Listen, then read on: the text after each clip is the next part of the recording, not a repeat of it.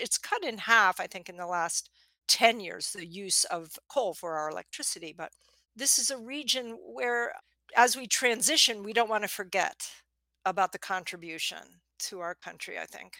But yeah, these people were, in fact, it's a part of their heritage and their work, and they're working there. And then the conflict of knowing, are we being put in harm's way? And sort of conundrum if they tell, if they talk about that, would they lose their job? Would there be retribution? There are a lot of issues like that. Has it really been eliminated? There are still impoundments. Now, I'm not an expert about what impoundments are out there, but you said, you know, can we change this? I think we have. Welcome to Care More, Be Better, a podcast for people like you who care about the social impact of conscious companies and everyday heroes. Hear inspiring stories from those who put people and planet before profit and personal gain. You'll learn how you can make a difference, vote with your dollars, and get involved today. Here's your host, Corinna Bellizzi. Hello, fellow do gooders and friends. I'm your host, Corinna Bellizzi. Today, I'm thrilled to have the opportunity to talk a little bit more deeply with you about things like energy, green energy, dirty energy like coal, and the extractive business practices that have gotten us into our present predicament. But to do this through the power of story. The reality is that we experience worsening disasters, floods, fires, out of control weather systems that create sometimes perilous conditions for many. The global south suffers, rural areas, they get hit the hardest. So today we get to explore all of these topics and more as we get to know Isabel Reddy. Isabel Reddy began her career in clinical research as a science writer, and this is something that shows in her work. She's been a guest columnist for numerous newspapers, and she is working on her MFA in writing at Goddard College. Ms. Reddy lives in North Carolina with her husband and German Shepherd Mac. This is her first novel that we're going to talk about today, and it's called That You Remember. Isabel, I'm just going to welcome you right up to the stage and say thank you for joining me today and thank you for this beautiful book. Thank you for having me, and I appreciate your kind words. Reading is something I really enjoy and often don't make enough time for outside of the space of nonfiction, often for the nonfiction authors I'm making time for on this show. As I'm learning more about the crisis that we confront in a variety of capacities, whether it be socially or from a sustainable and climate action perspective. And I felt like I was transported to my teen years in a way when I was able to just ravenously read a book like To Kill a Mockingbird by Harper Lee just through your prose. And in fact, found myself reminded of her work as I read this. Thank you. That's incredibly high praise. I appreciate that. It was not something I necessarily expected. As we get started, I'm just saying thank you for writing this. And I'm somebody who has read a lot of realist works in my time because I enjoy the perspective of works that really transport you into the reality of what living in a particular time and situation could be. The questions that I have for you that relate to this partly come from your experience and wanting to bring this story to light in the first place, but then into just really having a discussion about how you're able to transport yourself in two different times in the reality of this book. Why don't we start with that? What compelled you to write that you remember? In addition to my writing career, I have 30 years experience teaching. I've taught about every age that exists and when I went into the school age, I started with adults, I and then I taught preschool and then went into the school age. I taught the alternative learner in a school for students that were removed from the public school. And in that, in the Durham Public Schools curriculum, we read Kai Erikson's, he's a sociologist, and he did a study of the Buffalo Creek, West Virginia area and the results of the disaster of February 26, 1972. It was called Everything in Its Path, that book. We studied it. I taught it. They did dioramas and projects. And in reading about that, I read that Pittston Coal Company was the responsible coal company. I don't know if you know, Corinna, but my father was a past president of that coal company. Really triggered my interest. And then 10 years after that, unbeknownst to me, on my doorstep arrives a giant box with all of my father's desk diaries. My brother sent it to me, knowing kind of I was the archivist of the family. And those two things together, and my desire to write a novel, to make foray into that, work together. And then I began the research. And when I met the people, it really became sort of a fire in my soul, really. It became a passion for me to write it. So let's talk about what that fire in your soul was really ignited by. I mean, this is a disaster that hit a very small town and people lost their lives because we had the company in that area had basically eschewed the environmental protections that were in place and continued to mine and create slurries or that eventually would flood and break free, right? How many people were affected by this? I mean, the whole town. What does that really look like? And is that reflected within the fiction of your novel or is or is that somewhat expounded upon? I'm curious. The disaster happened, it started before Pittston acquired Buffalo Creek Mining. They had 3 dams. They were grossly out of all compliance, out of all common sense, really. They were built basically like putting gravy in mashed potatoes. And they called it a dam, and that was a bit of a euphemism. Like mashed potatoes, they were crushed gravel.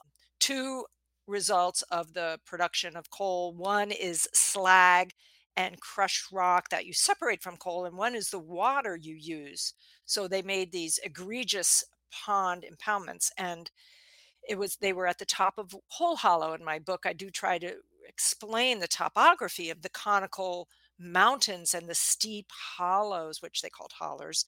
This particular one was a 10 mile stretch of little communities, like beads on a necklace strung on a 10 mile stretch. And the wave that was formed, well, I shouldn't give it all away because people might want to read, read the book. But it's based on a something that actually happened, like, you're essentially you're fictionalizing the story, you create these fictional towns, but it's all and the fictional company, Rowan Coal, right? But it's really based on a true story, and then some romance and other things are brought in to keep the story moving, which I think is also what made it such a, a joy to read. But you're you're essentially tackling one of the most challenging things that we confront in this time, which is that there is a man-made cause of some of these disasters that we confront, that we build in extractive business practices to make a buck and and there are corporate interests that often push regulation or push people to turn the other way and allow for nefarious practices to exist even when regulations are in place to control for that and to protect people. When we're living in a time like today, when we're politically divided, and when one side is saying we need re- less regulation and the other side is saying we need more, who's stuck in the middle is often the rural communities that are left in peril when something like this happens. I know that changes had been made after and since, like we haven't seen these this magnitude of a a coal disaster in the United States since, at least from what I saw. I mean, what what can we learn from these past experiences today? Is that part of the intention of the book to say, look, Absolutely. let's not sweep this under the carpet. And therefore, my title for so many reasons that we remember. Yeah, you've put all of that so well. Basically, irresponsibility, negligence, stupidity, careless design without check for numerous years with regard to in this particular disaster. And um, unlike many coal disasters, uh, Farmington and uh, many other ones, it wasn't strong miners who signed on to work as a miner and take that risk. It was largely women and children that were the victims. It, it occurred on a Saturday morning. People were home cooking bacon. They hadn't even let the dog out of the house, literally pouring Cheerios, watching TV. And this happened. And we're talking about sort of one industry regions. These regions started 150 years ago and produced the coal that built our country. Eh, and I think that's important to remember. We've won both world wars, it built the steel industry. And up until about 20 years ago, we had a much higher percentage. It's cut in half, I think, in the last 10 years, the use of coal for our electricity. But this is a region where, as we transition, we don't want to forget about the contribution to our country, I think. But yeah, these people were, in fact, it's a part of their heritage and their work, and they're working there. And then the conflict of knowing, are we being put in harm's way? And sort of conundrum if they tell, if they talk about that, would they lose their job? Would there be retribution? There are a lot of issues like that. Has it really been eliminated? There are still impoundments. Now, I'm not an expert about what impoundments are out there, but you said, you know, can we change this? I think we have. But this novel was set loosely based on the Buffalo Creek disaster, which happened six years after Ab- the Aberfan disaster in Wales, which was depicted if you saw The Crown, the third season, I think third episode, where not a slurry pond, which has the liquid, it was a the coal slag, the gob pile, the crushed rock slid and smothered a school we really do need to eh, disseminate the information. And I think the reason why I detached my novel from one specific event is to have to more global relevance as we continue to have industries that can put people at risk. That's why I sort of detached it from one specific event because these kinds of things are still happening and do happen. I touched on this in a recent episode when I interviewed Maya Van Rossum, who I'd invited back for the second time on the show, as we talked about the new debt ceiling deal, which had just passed through. And as a surprise to environmentalists, there were a couple of things that were kind of shoved in to that bill that essentially said that we were going to greenlight some more drilling and fracking that were in, let's say, a contentious back and forth and not looking like they'd be likely to go forward otherwise. Even from a regulation standpoint, it feels like sometimes we don't remember. I realize now we're talking about something that's different than coal, but fracking also damages environments. And it's also something that can damage water supply, which is something that's also something we should consider to be a human right clean drinking water, the ability to have a safe environment and live a healthful life.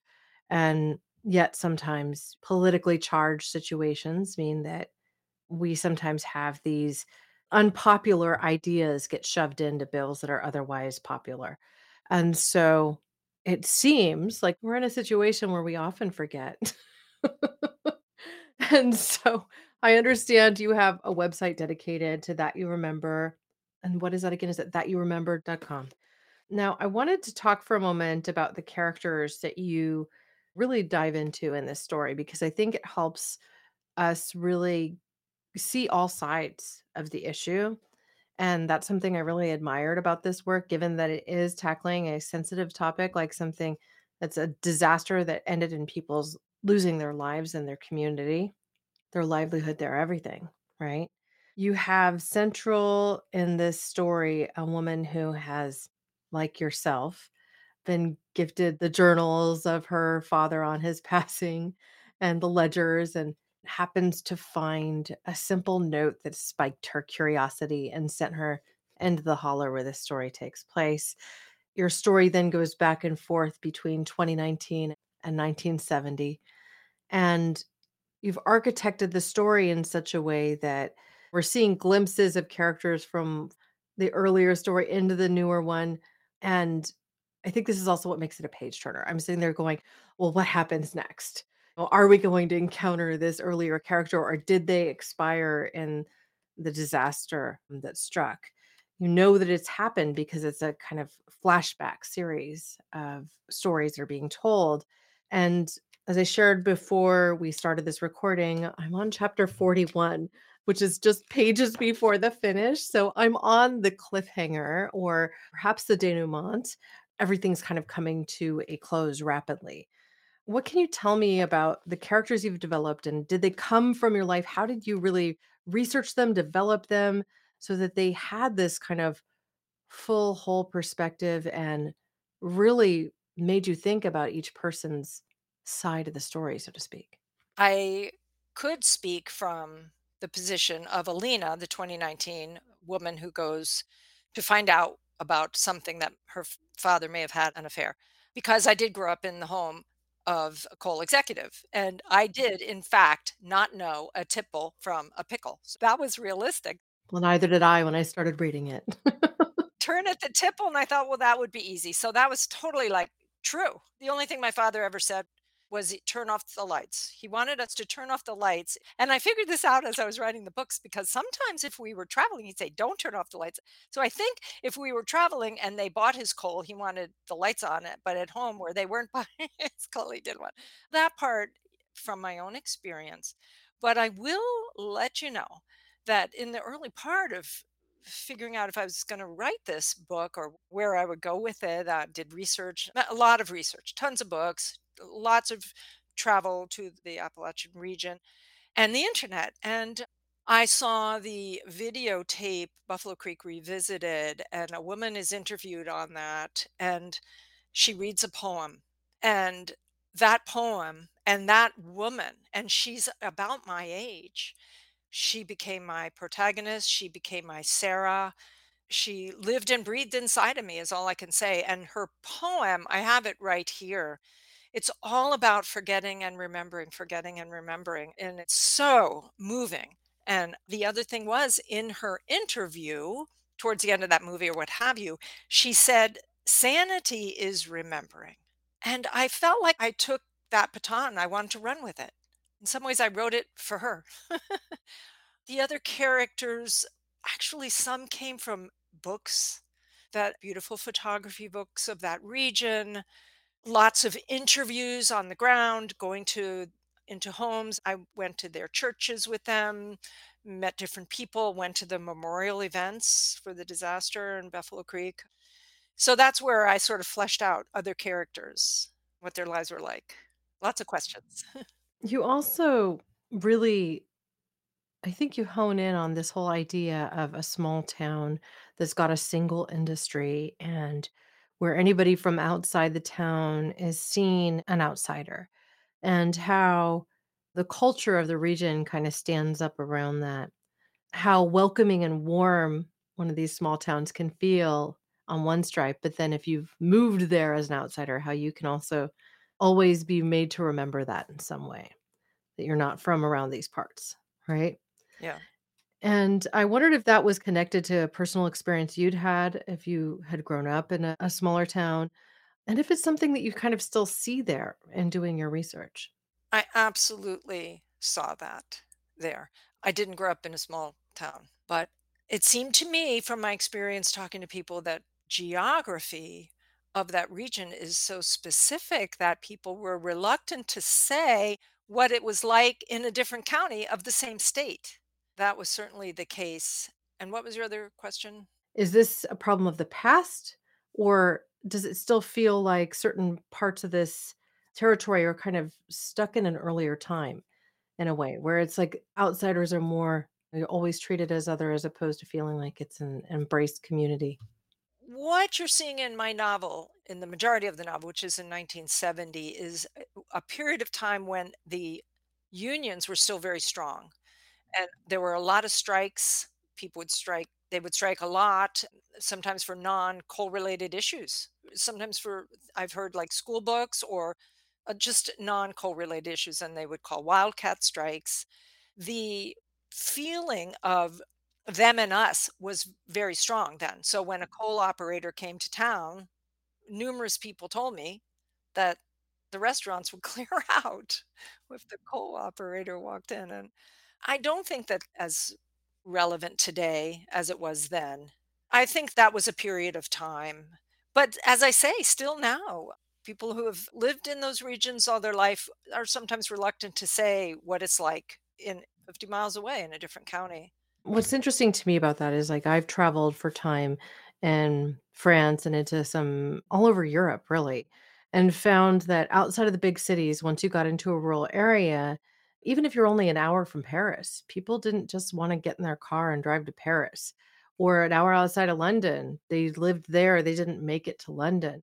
Whereas here, you're an hour from San Francisco. It's like, well, yeah, I'll go to the city for an evening or something to that effect. And I think part of that is that we're, as a country, pretty spread out. And the culture from, let's just say, a suburb of San Francisco or even San Jose to San Francisco isn't that varied and that different. But when you're in some of these areas where there's kind of less mobility between counties, that they feel like different worlds. And the culture can vary, eh, the way people approach even just their relationships can vary. And you're living in a little bit more of a smaller community that's more connected and where those outside don't necessarily get a view. And I guess where I'm really kind of heading with this whole conversation is we've lived in a world for the past several years where people have commented on this idea of a good portion of America feeling like it had been left behind. And many parts that, especially those that are connected to industries that might be fading out, like coal, right?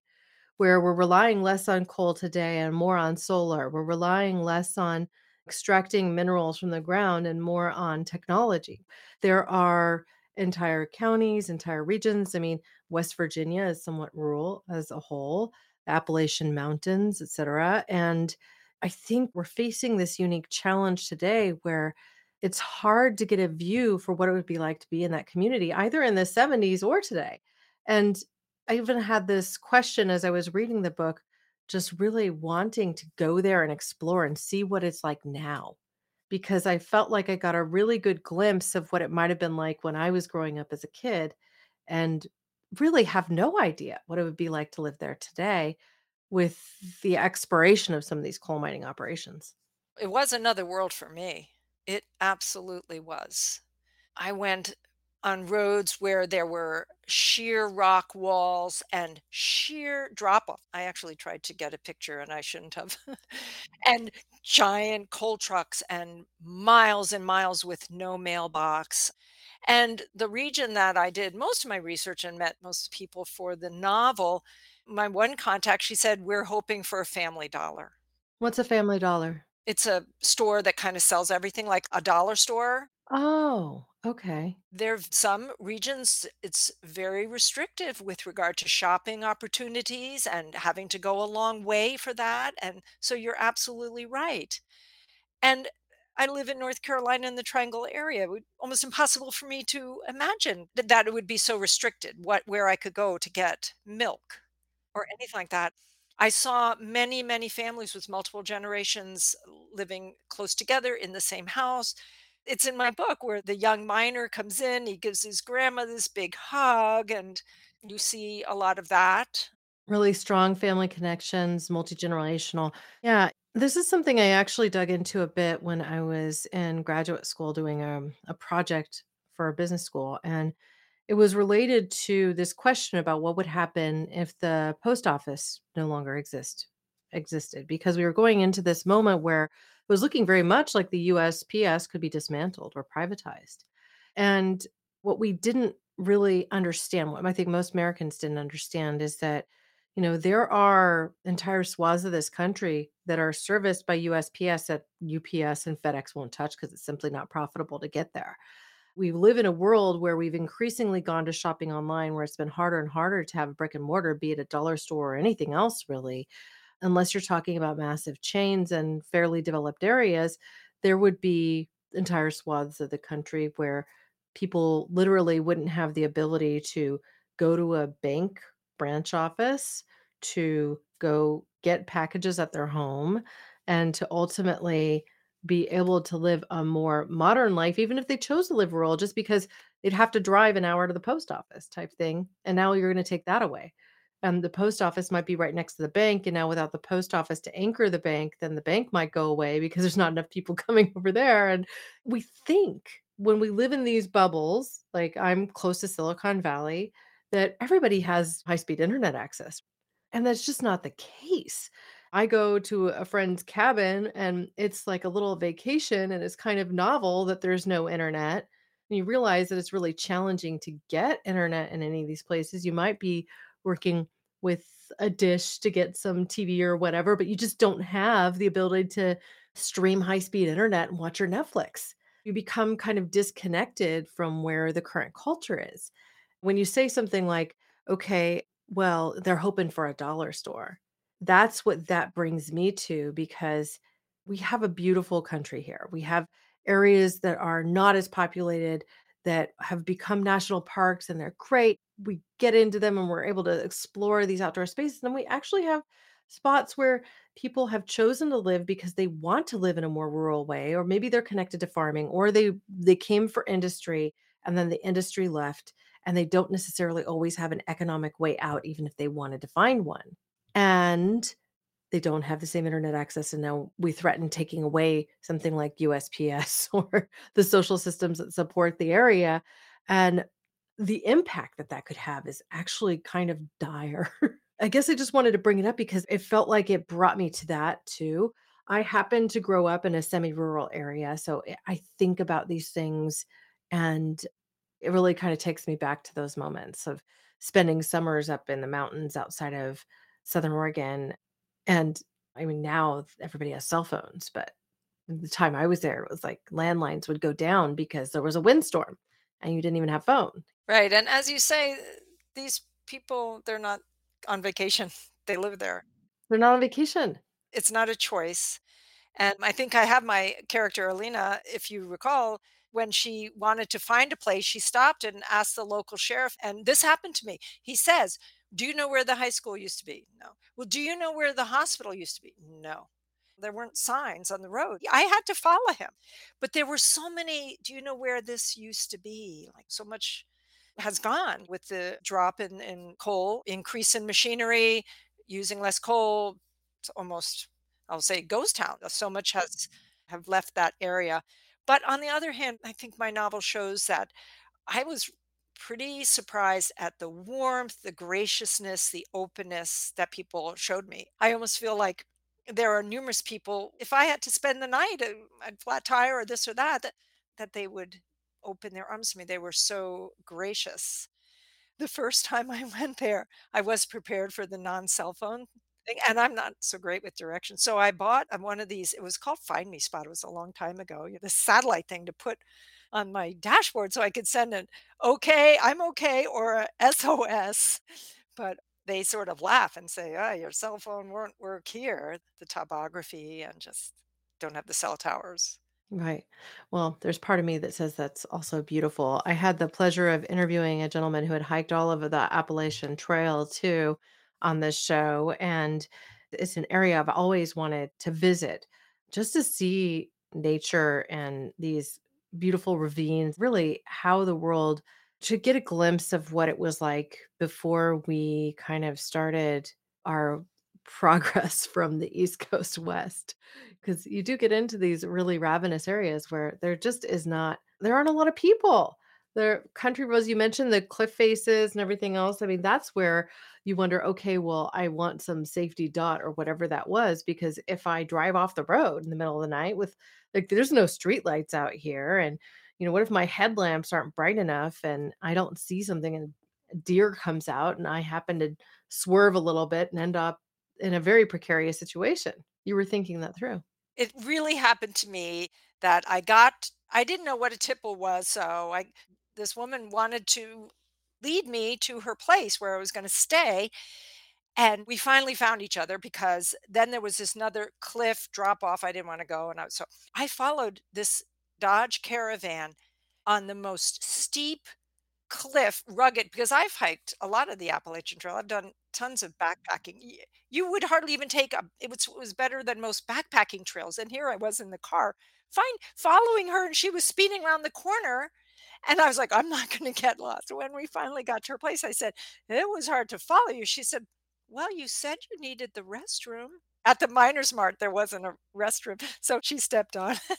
I feel like you echoed that story in the book once or twice. Yeah. People that are very familiar with those roads will drive them like I probably drive Highway 17 here in Santa Cruz County. I remember when I was 16 and learning to drive, white knuckling it the whole day. Now I'm just like cruising along like it's no big deal. Except there were boulders and there was water and Yeah. So what is a tipple? Why don't we explain that to the audience? Because we've mentioned it a few times now. The tipple is when they pull the coal out of the coal face, out of the mine it goes down in these hoppers and down conveyor belt to the production plant, which is the tipple. And there they separate the coal from all of the slate and slag and other rock and debris that's is pulled out by the giant machinery. And they have to use high pressured water to separate the coal from everything else. Then the coal goes into the dump trucks or trains or whatever and gets transported. That's what the production plant or the tipple does. Yeah. It's just I'd never even heard it referred to as a tipple before. I just think you'd say coal plant. Yeah. Kind of the way you do oil refinery here. I mean, I happen to know what an oil refinery looks like, but I drove by it for, I don't know, a decade before I ever asked the question, what are all those giant cylinders up on that hill in Richmond? Oh, it's an oil refinery. It's multi stages and it's partly gravity fed. Exactly, and I thought I would recognize it, but there are countless things coming out of the mountains that all of them could be tipples as far as I was concerned. There are all these metal trams and machinery, so I'm very much looking forward to the last few chapters of this book and finding out exactly what happens in these characters' lives, even though it's based on a true story. So I think I have an idea what's coming, right? Um, but I'm essentially at that that climax and the denouement that follows right now. Um, I have to know if you have other plans in place for other novels you're planning to write or um, another path that you're planning to pursue now that you're nearing the close of your MFA. I am working on a new novel. It's very different than that one. It's more on the lines of autofiction. I may be weaving 2 time periods, but it's a very different novel. It's not historical fiction. It's it's more of a personal story. Well, I have to say, I've appreciated the work. I enjoy thinking about the people who make a community, like because that's so clearly and strongly stated in this particular work. And just the transportation through time in a way to my youth and thinking small town where I grew up, and then really kind of spending a moment to reflect on what it would be like to be there today and really thinking about how we as a culture embrace communities from one to the next that might be very different, that might have different challenges, and give rise to their voices and seek to understand perspective and ultimately ensure that no one is left behind and that we can all remember together. It's a beautiful book. Again, thank you for writing it and for coming on my show. I really enjoyed this book. I can't recommend it any more than I am. If you love fiction and you like to read and you enjoy realist depictions and maybe a little romance, it's a great book. Thank you so much, Corinna. And thank you for saying community a lot. I learned so much about community. I grew up outside of New York where if you stall at the green light, it's going to ram your bumper. And Honk, honk. I just came from New Jersey. I was there for a trip for my nephew's wedding, and I forget out here on the West, we don't really use horns that often, even when you might you maybe should have, you know what I mean? Like, we don't use them that much, and in New Jersey, it's just like, you're at a red light for 2 seconds, someone hasn't gone honk, honk, and it's just like I called it New Jersey salute. I've driven a lot and in Boston. And I'm so glad you said that. I learned so much. I saw so much community. And I'm trying actually to establish it in my life here that I'm not so anonymous. It's a wonderful region. I hope you can go sometime. Yeah. Well, I have been mostly to the coast, it seems. I realize I don't think I've ever been to West Virginia. I think I've only driven maybe through a tip of it, possibly along an interstate. It's beautiful, like the song, Almost Heaven. Yeah, almost heaven. That's right. There are places I've yet to go. Even the Grand Canyon, I've never been. Neither have I. I've seen it from 30,000 feet. Hey, can I look out your window? Yeah, that's about right. Well, again, we have so many amazing communities here in the United States from coast to coast, and I really just think it's it pays us to spend time in them and getting to know them better. And to be able to do that from time to time from using the power of fiction, I think is also an incredible journey and can open your mind. And I think that's the point that we should all be thinking about. Like, yes, maybe we're phasing out coal and we're phasing in other types of energy that are cleaner and greener for our environment, but that doesn't mean we phase out the people and the stories around them. Right, and take a walk in their shoes, which is kinda what I was hoping my book would do. Right, really think about what it's like. Exactly. At this point in the interview, I always like to ask my guests if there happened to be a question that I haven't asked that perhaps they wish I had, or if they wanted to leave my audience with something specific, a question or a thought that they wanted them to think about.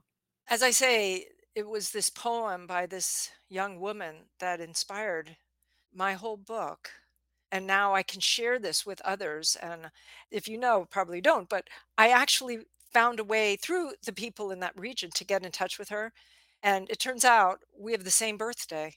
I think just the power of words, that a poem could move me so much that wrote this book. Well, the power of words and somebody who enjoys the written word, I'm sure that was part of the motivation too, practicing your own chops. And again, I, I so enjoyed it. I encourage everybody to pick it up. So you can find out more about Isabel Reddy and That You Remember by visiting thatyouremember.com.